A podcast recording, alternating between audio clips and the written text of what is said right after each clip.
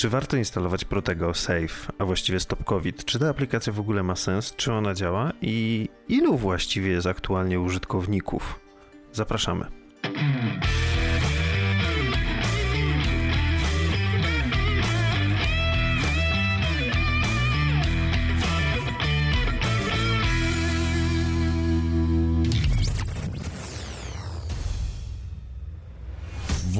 Właśnie podcast, czyli Daily Web na mikrofonie. Podcast pasjonatów technologii www. Witamy w 17 odcinku właśnie podcastu. Klasycznie z Państwem wita się Adrian. Cześć, witajcie. Dzień dobry, dobry wieczór. Oraz ja, czyli Łukasz. Dzień dobry, dobry wieczór. I od razu muszę tutaj e, powiedzieć, że z nami de facto poniekąd jest Agata, czyli mm, osoba, która zostawiła nam komentarz pod jednym z naszych e, filmów odnośnie tego, czy dalej, nie, nie jednym z naszych filmów, tylko poprzednim odcinkiem podcastu właśnie o Protego Safe. Czy nadal wygląda w ten sposób sytuacja z e, aplikacją? Ponieważ wtedy mm, mówiliśmy o tym, że nie warto jej instalować. To był czas, kiedy jeszcze były spore, jakbyś to nazwał, konflikty pomiędzy społecznością? Ja bym nazwał. No wiesz co, nie powiedziałbym, że to były konflikty. Ja bym tu powiedział, że to był absolutny brak sensownej komunikacji po stronie ministerstwa. To rządzący dali ciała. No tak, e, ale w każdym razie tam kwestie były związane z tym, że aplikacja budziła bardzo wiele wątpliwości, jeżeli chodzi o, o prywatność, tak naprawdę głównie, jakość wykonania to przy okazji, e, ale głównie tam e, elementem była jednak kwestia bezpieczeństwa. Przeczytam teraz komentarz Agaty, żeby było wiadomo, do czego referujemy czyli pod Protego, lepiej nie instaluj tej aplikacji. E, Agata zapytała, jak wygląda to obecnie? Według artykułu, i tutaj jest link do Panoptykona, który będzie oczywiście dostępny w opisie odcinka, dokonano już koniecznych zmian. Tutaj natomiast można przejrzeć audyty bezpieczeństwa i prywatności i to jest link do repozytorium Protego. Chociaż ten ostatni audyt pojawił, tak się, zaledwie dwa tygo- pojawił się zaledwie dwa tygodnie temu. Wydaje mi się, że na ten moment można byłoby tę aplikację zainstalować, aczkolwiek wolałabym, aby ktoś z większą wiedzą, doświadczeniem w tej dziedzinie niż ja się tym ponownie zainteresował. Nie wiem, czy mamy większe doświadczenie oraz wiedzę niż Agata. Ja też nie ale byłbym ostrożny. Wiedząc, że śledzimy ten temat, e, wydaje mi się, że możemy o nim porozmawiać. Jakby oczywiście bierzcie pod uwagę, że nie jesteśmy tak, twórcami, tak, ani nie wiem, zewnętrznymi audytorami. Absolutnie. Nie, nie jesteśmy w ogóle związani z tą aplikacją. Nie tknęliśmy Jesteśmy ekspertami palcem. pozarządowymi, tak jak jeden, którego będziemy tu cytować. Nie. Tak. Jakby to, że my się nie znamy, to my się znamy na internecie i umiemy w nim szukać. I znajdujemy rzeczy właśnie w tym temacie, którym dzisiaj będziemy E, dzisiaj nie będziemy, tylko już właściwie rozmawiamy. Czyli Adrian, chcesz zacząć? Co takiego zmieniło się w pro tego, oprócz nazwy, że teraz się to nazywa Stop COVID? Znaczy, wiesz co? E, tak, no ja chciałem zacząć od tego, bo cały czas mówisz, że to jest Protego Safe, a to nie jest Protego Safe. To jest aplikacja, która przeszła kolejny rebranding, co jest szalone, bo po prostu rebrandingi tej aplikacji są częstsze niż to, co dzieje się na rynku usług no, telekomunikacyjnych. Tytuł naszego wcześniejszego odcinka, notabene pierwszego w tym sezonie, właśnie się nazywał Protego, bo wtedy to była nazwa aplikacji. Zgadza się. Obecnie aplikacja nazywa się Stop COVID. No, Wydaje mi się, że gdyby nazywała się tak od początku, to miałoby więcej sensu niż Protego Save. E, obawiam się, że ten wybór był na tyle niefortunny, że ludziom ta nazwa nie kojarzyła się absolutnie z niczym, no bo z czym wam się kojarzy Protego Save? No, mnie osobiście naprawdę z jakąś, no, wiesz, nie wiem... Protect to go. Aplikacji... No tak, ale wiesz, tak, wiesz, takie moje pierwsze skojarzenie, no to, że to jest aplikacja, która mi pozwala zarządzać jakimś mobilnym safe'em, wiesz? Czymś mhm. takim. A na pewno nie Ja bym jeszcze mógł powiedzieć, że może to być VPN. COVID-em. Albo VPN, masz rację, albo VPN. I odnosząc się do komentarza pani Agaty. Pani Agata ma jak najbardziej rację. E, rekomendacja panoptykonu jest znacznie lepsza niż za pierwszym razem. Tutaj e, bardzo mi się podoba mm, stwierdzenie, że są, że tak jak ludzie mm, pojawiają się, pojawia się taki nagłówek w artykule, domyślnie sceptyczni. I wydaje mi się, że też można w ten sposób uznać e, wypowiedź, e, taką rekomendację panoptykonu, że tak, to co było złe mm, dotyczące aplikacji Protego, to rządzący weszli w dialog. Weszli w dialog z całą społecznością programistów, którzy wypowiadali się tam.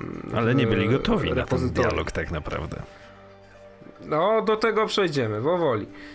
Aplikacja spełnia te 7 filarów, o których mówił, o których wspominał e, pan Optykon, czyli nie monitoruje lokalizacji, nie zbiera zbędnych danych, zapewnia szyfrowanie przesłanych komunikatów, no i w modelu rozproszonym dane osobowe są przetwarzane tylko na urządzeniu użytkownika, państwo nie ma do nich dostępu, a więc nie jest w stanie ich wykorzystywać w celach innych niż wspieranie obywateli w zarządzaniu ryzykiem epidemiologicznym.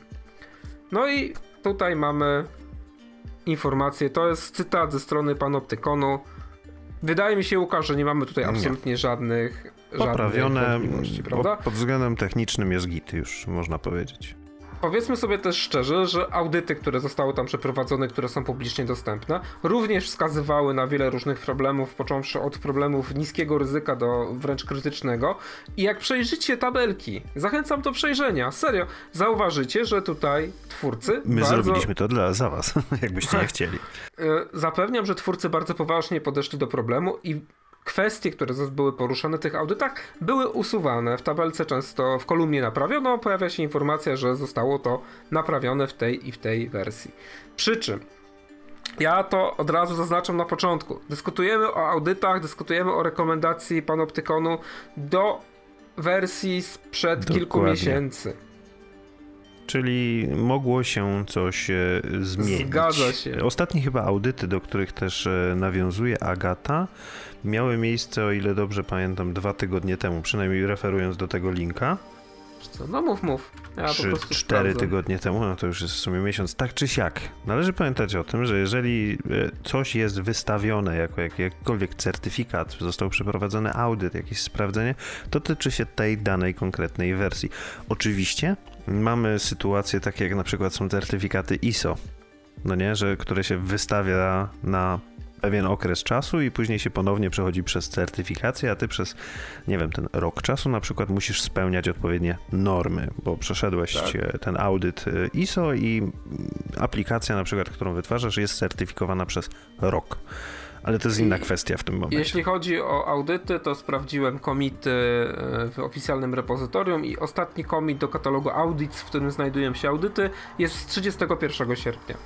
No więc jednak mamy sierpień, wrzesień, październik, listopad. Cztery miesiące. W ale wiesz, momencie, kiedy to słuchacie, właściwie pięć. Pięć, tak, pięć. No ale też no, wydaje mi się, że po, bo było też spotkanie live, jest dostępne na YouTubie, można posłuchać. No wydaje mi się, Zrobiliśmy że... to znowu za was, bo jest trochę długie, bo tam jest chyba długie. dwie godziny jest, to trwa. Jest dość, dość specjalistyczne, ale warto, naprawdę warto podoba mi się to, że serio tutaj rządzący wchodzą w dialog, słuchając, słuchają tego, co się dzieje. No, wydaje mi się, że zrobiono tutaj naprawdę bardzo dużą robotę, tym bardziej jeśli się mylę, to proszę mnie poprawić. To jest chyba pierwszy projekt open source'owy państwa polskiego, który jest tak, wiesz, wrzucony oficjalnie i który współpracuje się z jakąś społecznością. Dobra, no to teraz ja mam do ciebie, posteruję troszeczkę tą rozmową, no nie? Na steruj. Czyli co, można instalować? Znaczy, no, patrząc po tym, po wynikach audytu, po rekomendacji panoptykonu, po przejrzeniu issues na, na, na GitHubie, mhm. co prawda jest tam prośba o, o, ponowny audyt z uwagi na dodanie e, kolejnego modułu, moim zdaniem można. No i widzisz, i tutaj się zatrzymaj, bo specjalnie użyłem tego słowa. Można. I no co można. mi tutaj właśnie i właściwie wszystkim powinno przeszkadzać, to jest to, że ci rządzący, których tutaj przed chwilą pochwaliliśmy, może inaczej, chwaliliśmy tą inną część rządzących niż ta, która chce powiedzieć, że aplikację będzie trzeba instalować. Ona się pojawia właściwie przy każdej możliwej konferencji. Aktualnie na mównicy jest Stop COVID, logo tej aplikacji po prostu w ramach promocji. Różne teorie się pojawiały bez e, póki co potwierdzeń w rzeczywistości. Chyba na szczęście, że na przykład pewne miejsca będzie można odwiedzać tylko z tą aplikacją, posiadając ją, co nie do końca jest dobre. I tutaj dochodzimy do tego głębszego sensu, pomimo tego, że zostały te kwestie, o których wcześniej wspomnieliśmy, właściwie naprawione I aplikacja nie jest już groźna, jeżeli chodzi o prywatność. Na ten moment, znowu zaznaczamy, o tyle pojawiły się inne kwestie tak naprawdę. A tak w ogóle to cała nazwa jest Stop COVID Protego Safe, czyli już mamy cztero, czterowyrazowego potworka, zaczyna się robić.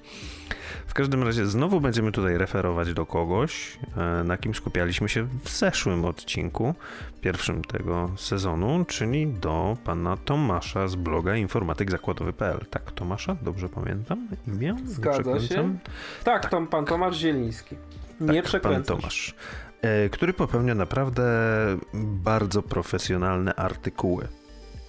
Jest to ekspert bez, bez wątpienia i tutaj właśnie odnośnie tego, co na początku powiedzieliśmy, że my ekspertami nie jesteśmy, ale rozmawiamy o tym, co eksperci na tej, o tej aplikacji mówią, mimo że te głosy nie są zbyt popularne dla ogółu. No i natrafiliśmy sobie na dwa mm, artykuły. Oczywiście linki e, będą w opisie. Pierwszy ma dosyć długi tytuł. Statystyki Stop COVID, dawniej Protego Save, dawniej Evedel, przed uroczystością no. Wszystkich Świętych i Dniem Zadusznym Anno Domini 2020.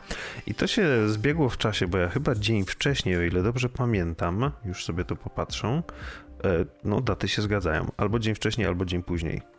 E, wysłałem do ciebie tweeta, gdzie pan Dariusz Joński, czyli poseł na Sejm, e, zadał pytanie do e, Ministerstwa Cyfryzacji o udostępnienie danych odnośnie aplikacji Protego Safe i na ten dzień udostępnienia przynajmniej tych danych, oczywiście pewnie to trwało długo, to udostępnienie, mm, statystyki Protego, Stop COVID Protego Safe, e, czyli na 28 października, tak by wychodziło, przynajmniej ze zdjęcia. E, nie, na 14, od, od 9 czerwca do 14 października aplikację Stop COVID Protego Safe pobrało 1 29 tysięcy, zaokrąglam tutaj, 1 29 tysięcy osób. Kolejne pytanie jest, ile osób korzysta z aplikacji mm, Protego Safe? E, tutaj właściwie odpowiedzi nie ma, ze względu, cytuję, z uwagi na najwyższe standardy ochrony prywatności nie zbieramy danych nie tylko o samych użytkownikach aplikacji, ale także o ich aktywnościach. Korzystanie z aplikacji jest w pełni dobrowolne. Hmm? Fair enough. Hmm? Dokładnie. No i najciekawsze jest właściwie trzecie pytanie. Ile osób w okresie od dnia udostępnienia aplikacji do dnia wpływu niniejszego pisma za pomocą aplikacji Protego Safe, wtedy jeszcze Protego Safe, e, wskazało, że jest zakażonych koronawirusem SARS-CoV-2 lub wywołanej nim choroby COVID-19? No i odpowiedź ministerstwa już nie jest zbyt, e, zbyt pozytywna. E, mianowicie, znowu cytuję, od 31 lipca do 14 października powiadomienia uruchomiło 72 użytkowników aplikacji. Kurtyna.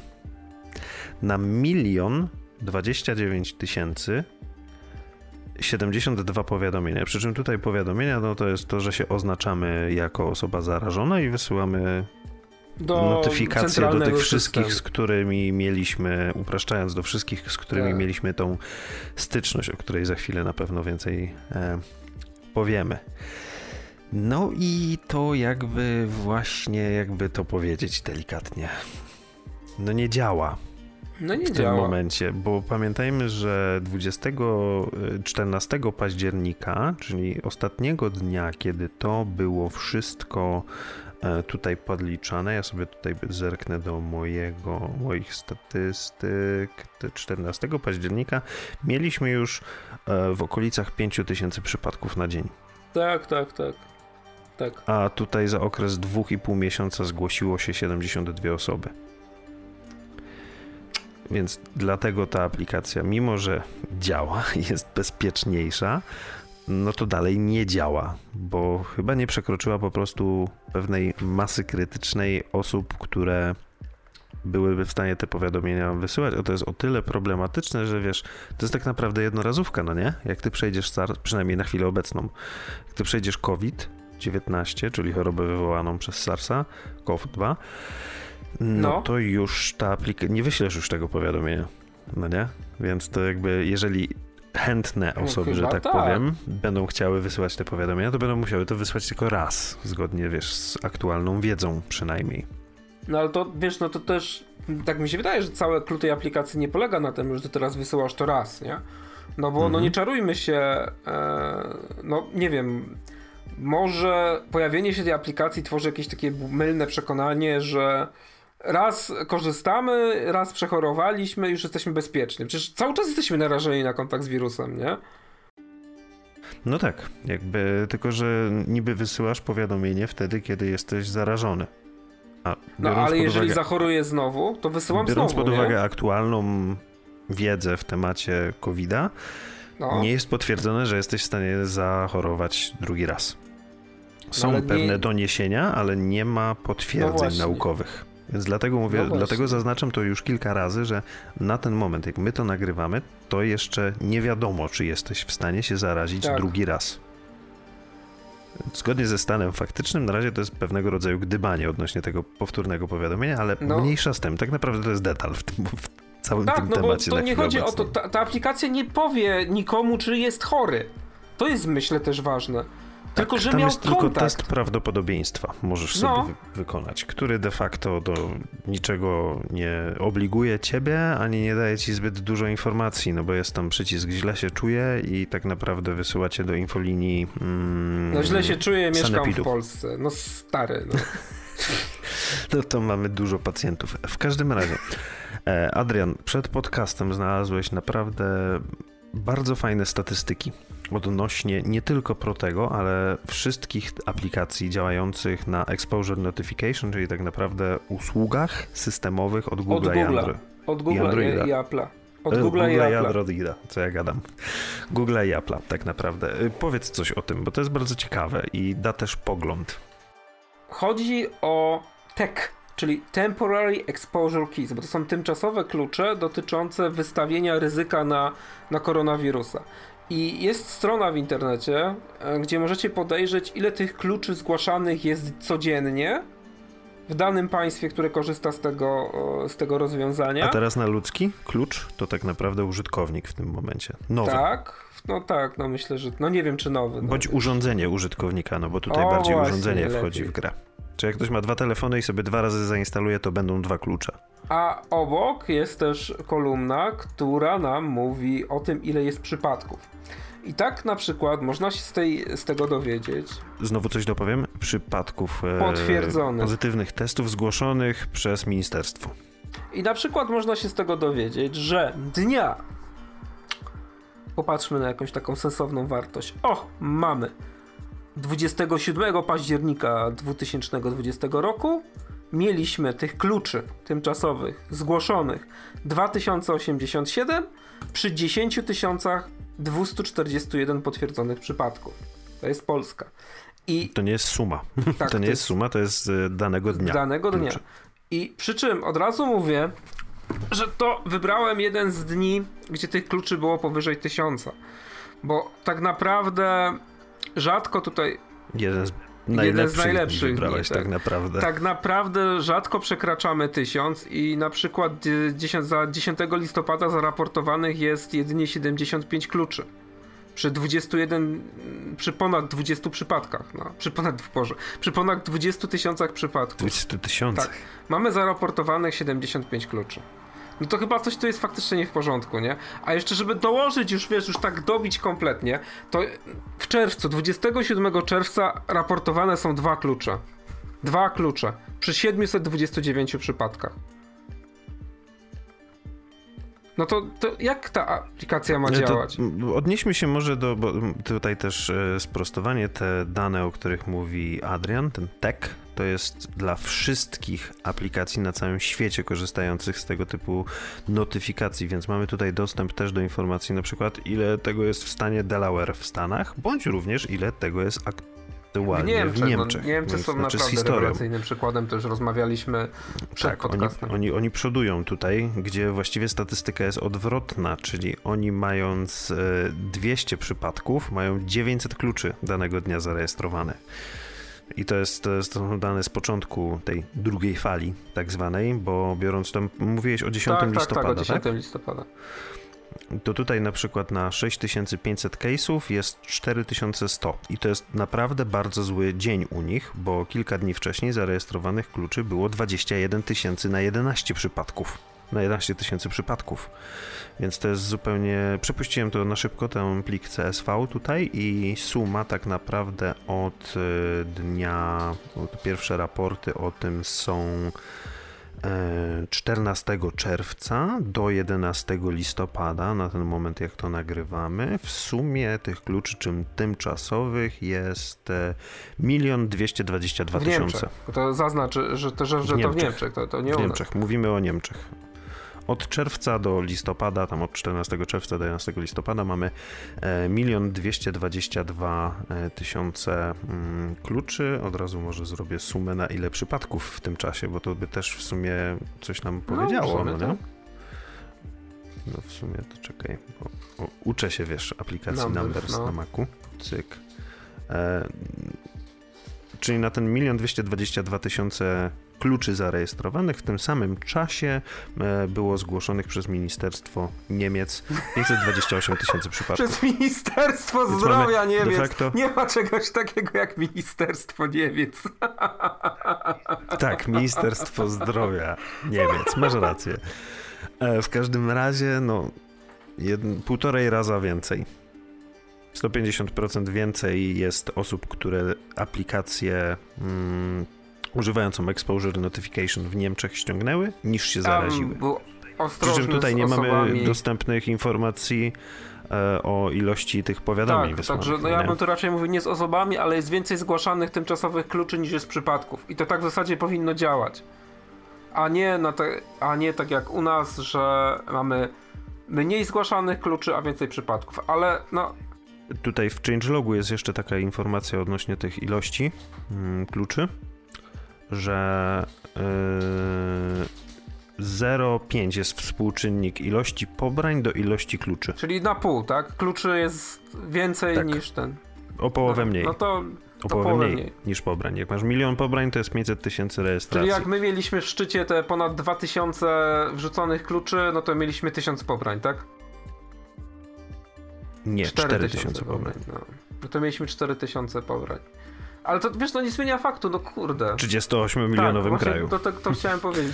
To nie zmienia faktu, że no, aplikacja jest, została stworzona, ale aplikacja nie działa. I ja bym tutaj, znaczy działa, ale nie tak jak powinna. I też wydaje mi się, tutaj apeluję do wszystkich, którzy zainstalowali tę aplikację i, i teraz czują się bezpiecznie. To, to, nie jest tak, że zainstalowaliście na telefon jakieś magiczne pole siłowe, e, które teraz was broni przed, przed wirusem i nie musicie nosić maseczki, nie? To jest tylko wskazówka, to jest tylko informacja, czy byliście narażeni na kontakt. Ja jestem osobą, która zakłada, że jest narażona na kontakt cały czas wychodząc na zewnątrz ja też jestem taki troszeczkę, wiesz, no Łukasz zna mnie na tyle i tutaj myślę słuchaczu, jeśli miałeś kontakt z naszymi podcastami... Adrian to piwniczak, on tak, nie wychodzi ja nie na zewnątrz, on jest bezpieczny. I jeśli nas słuchałeś wcześniej, wcześniejsze odcinki, no to wiesz, że ja jestem takim mocnym paranoikiem e, w tym, w tej drużynie, tej, tej dwuosobowej drużynie właśnie podcastu. I ja po prostu zakładam, że idąc do sklepu, jadąc z komunikacją publiczną, jadąc do biura, mam kontakt cały czas z wirusem, więc ja tak jakby cały czas obserwuję siebie, to co się ze mną dzieje, czyli moje zdrowie, jak się czuję i też obserwuję osoby najbliższe wokół, wokół mnie. I wiem, że to trochę brzmi przerażająco, ale dla mnie jest to zachowanie na tyle zdroworozsądkowe i uspokajające, że dobrze się z tym, się z tym czuję i nie potrzebuję do tego aplikacji, bo widzisz, pamiętam jeszcze w wakacje dyskutowaliśmy o, o tej aplikacji. E, ja byłem na rowerze i tak miałem taką krótką przerwę i właśnie rozmawialiśmy o tym, że ta aplikacja może dać takie złudne poczucie bezpieczeństwa, nie? Żeby, a, zainstalowałem już aplikację, to teraz jestem bezpieczny.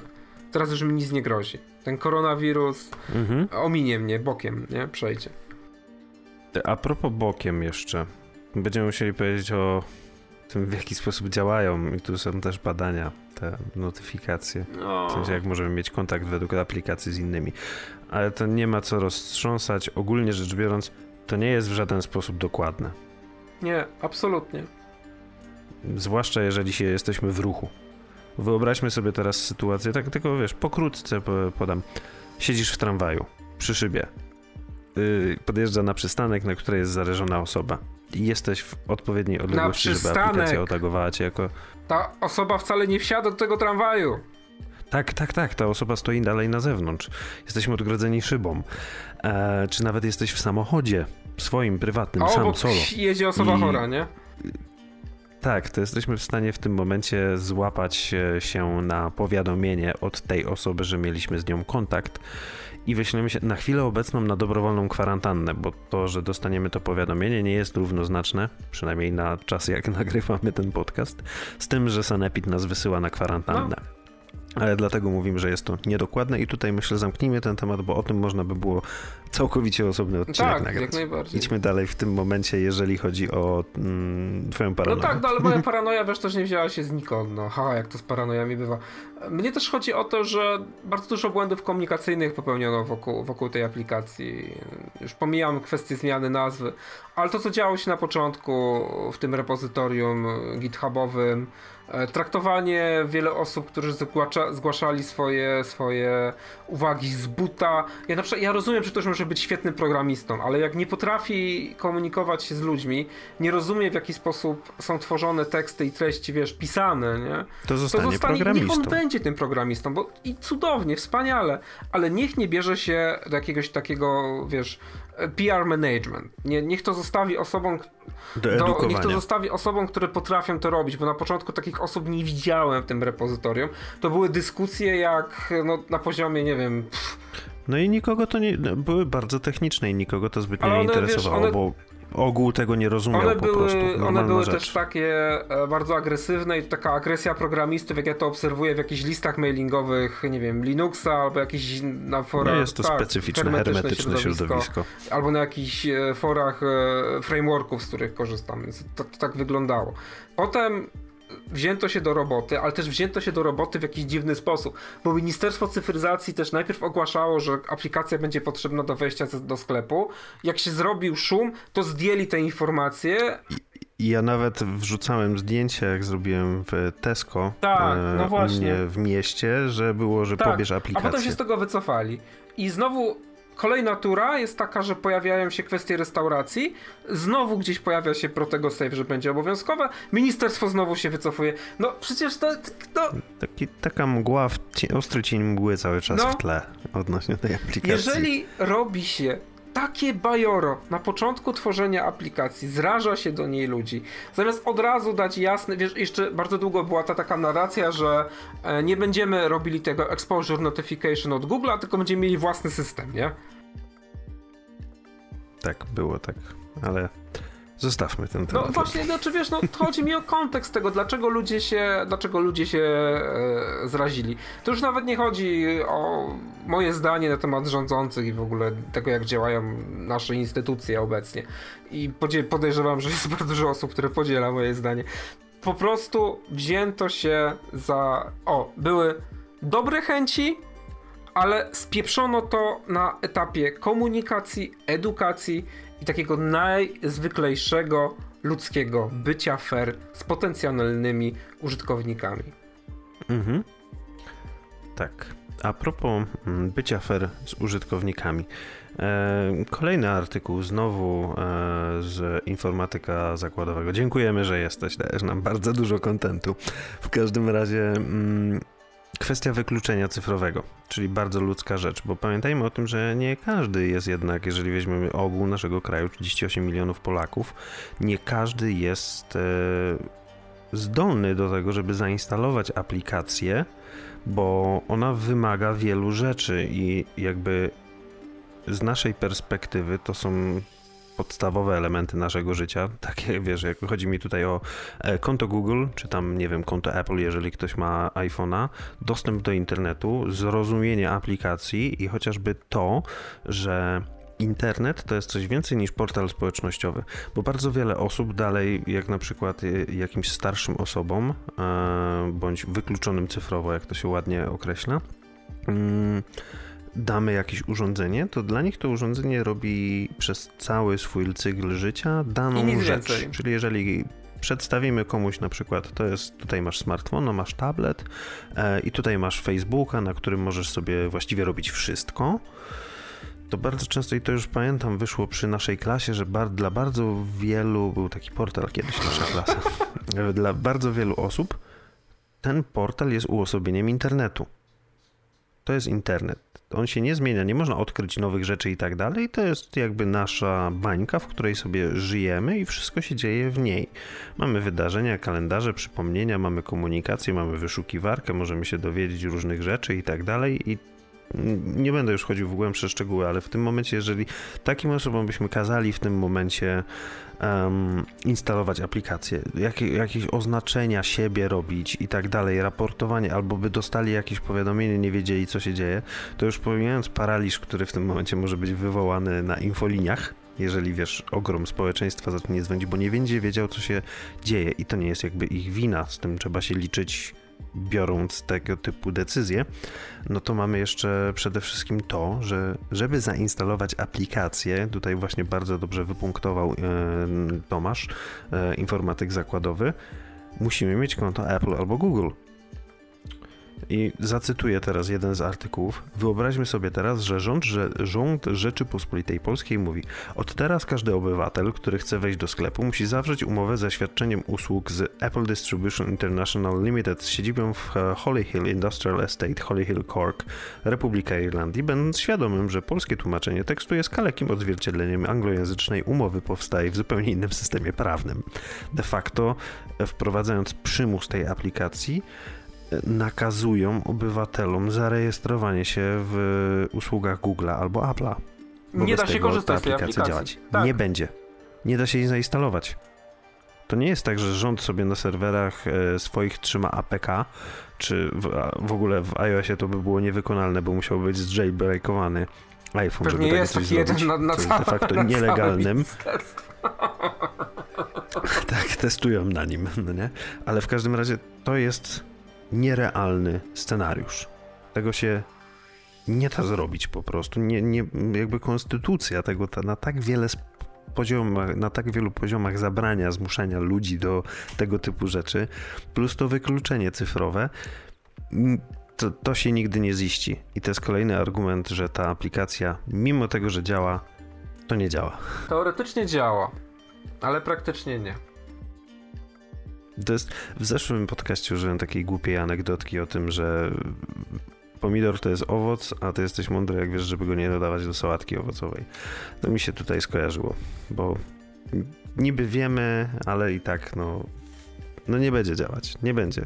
Mimo, że jako sama aplikacja działa. I teraz jest odwieczne pytanie, które towarzyszy Protego, Protego Safe e, i Stop COVID Protego Safe i jakąkolwiek nazwę dalą, dalej przyjmie czy to jest dobre wydanie tylu milionów złotych na coś, co wiemy już kolejny raz, że nie będzie działać, mimo że będzie? I myślę, że, że na to wiesz, pytanie tak, to musimy sobie wszyscy w serduszkach odpowiedzieć. Tak, to sobie sami odpowiemy, a ja na koniec rzucę jakimś pozytywnym aspektem odnośnie y, aplikacji wytwarzanych przez Ministerstwo Cyfryzacji.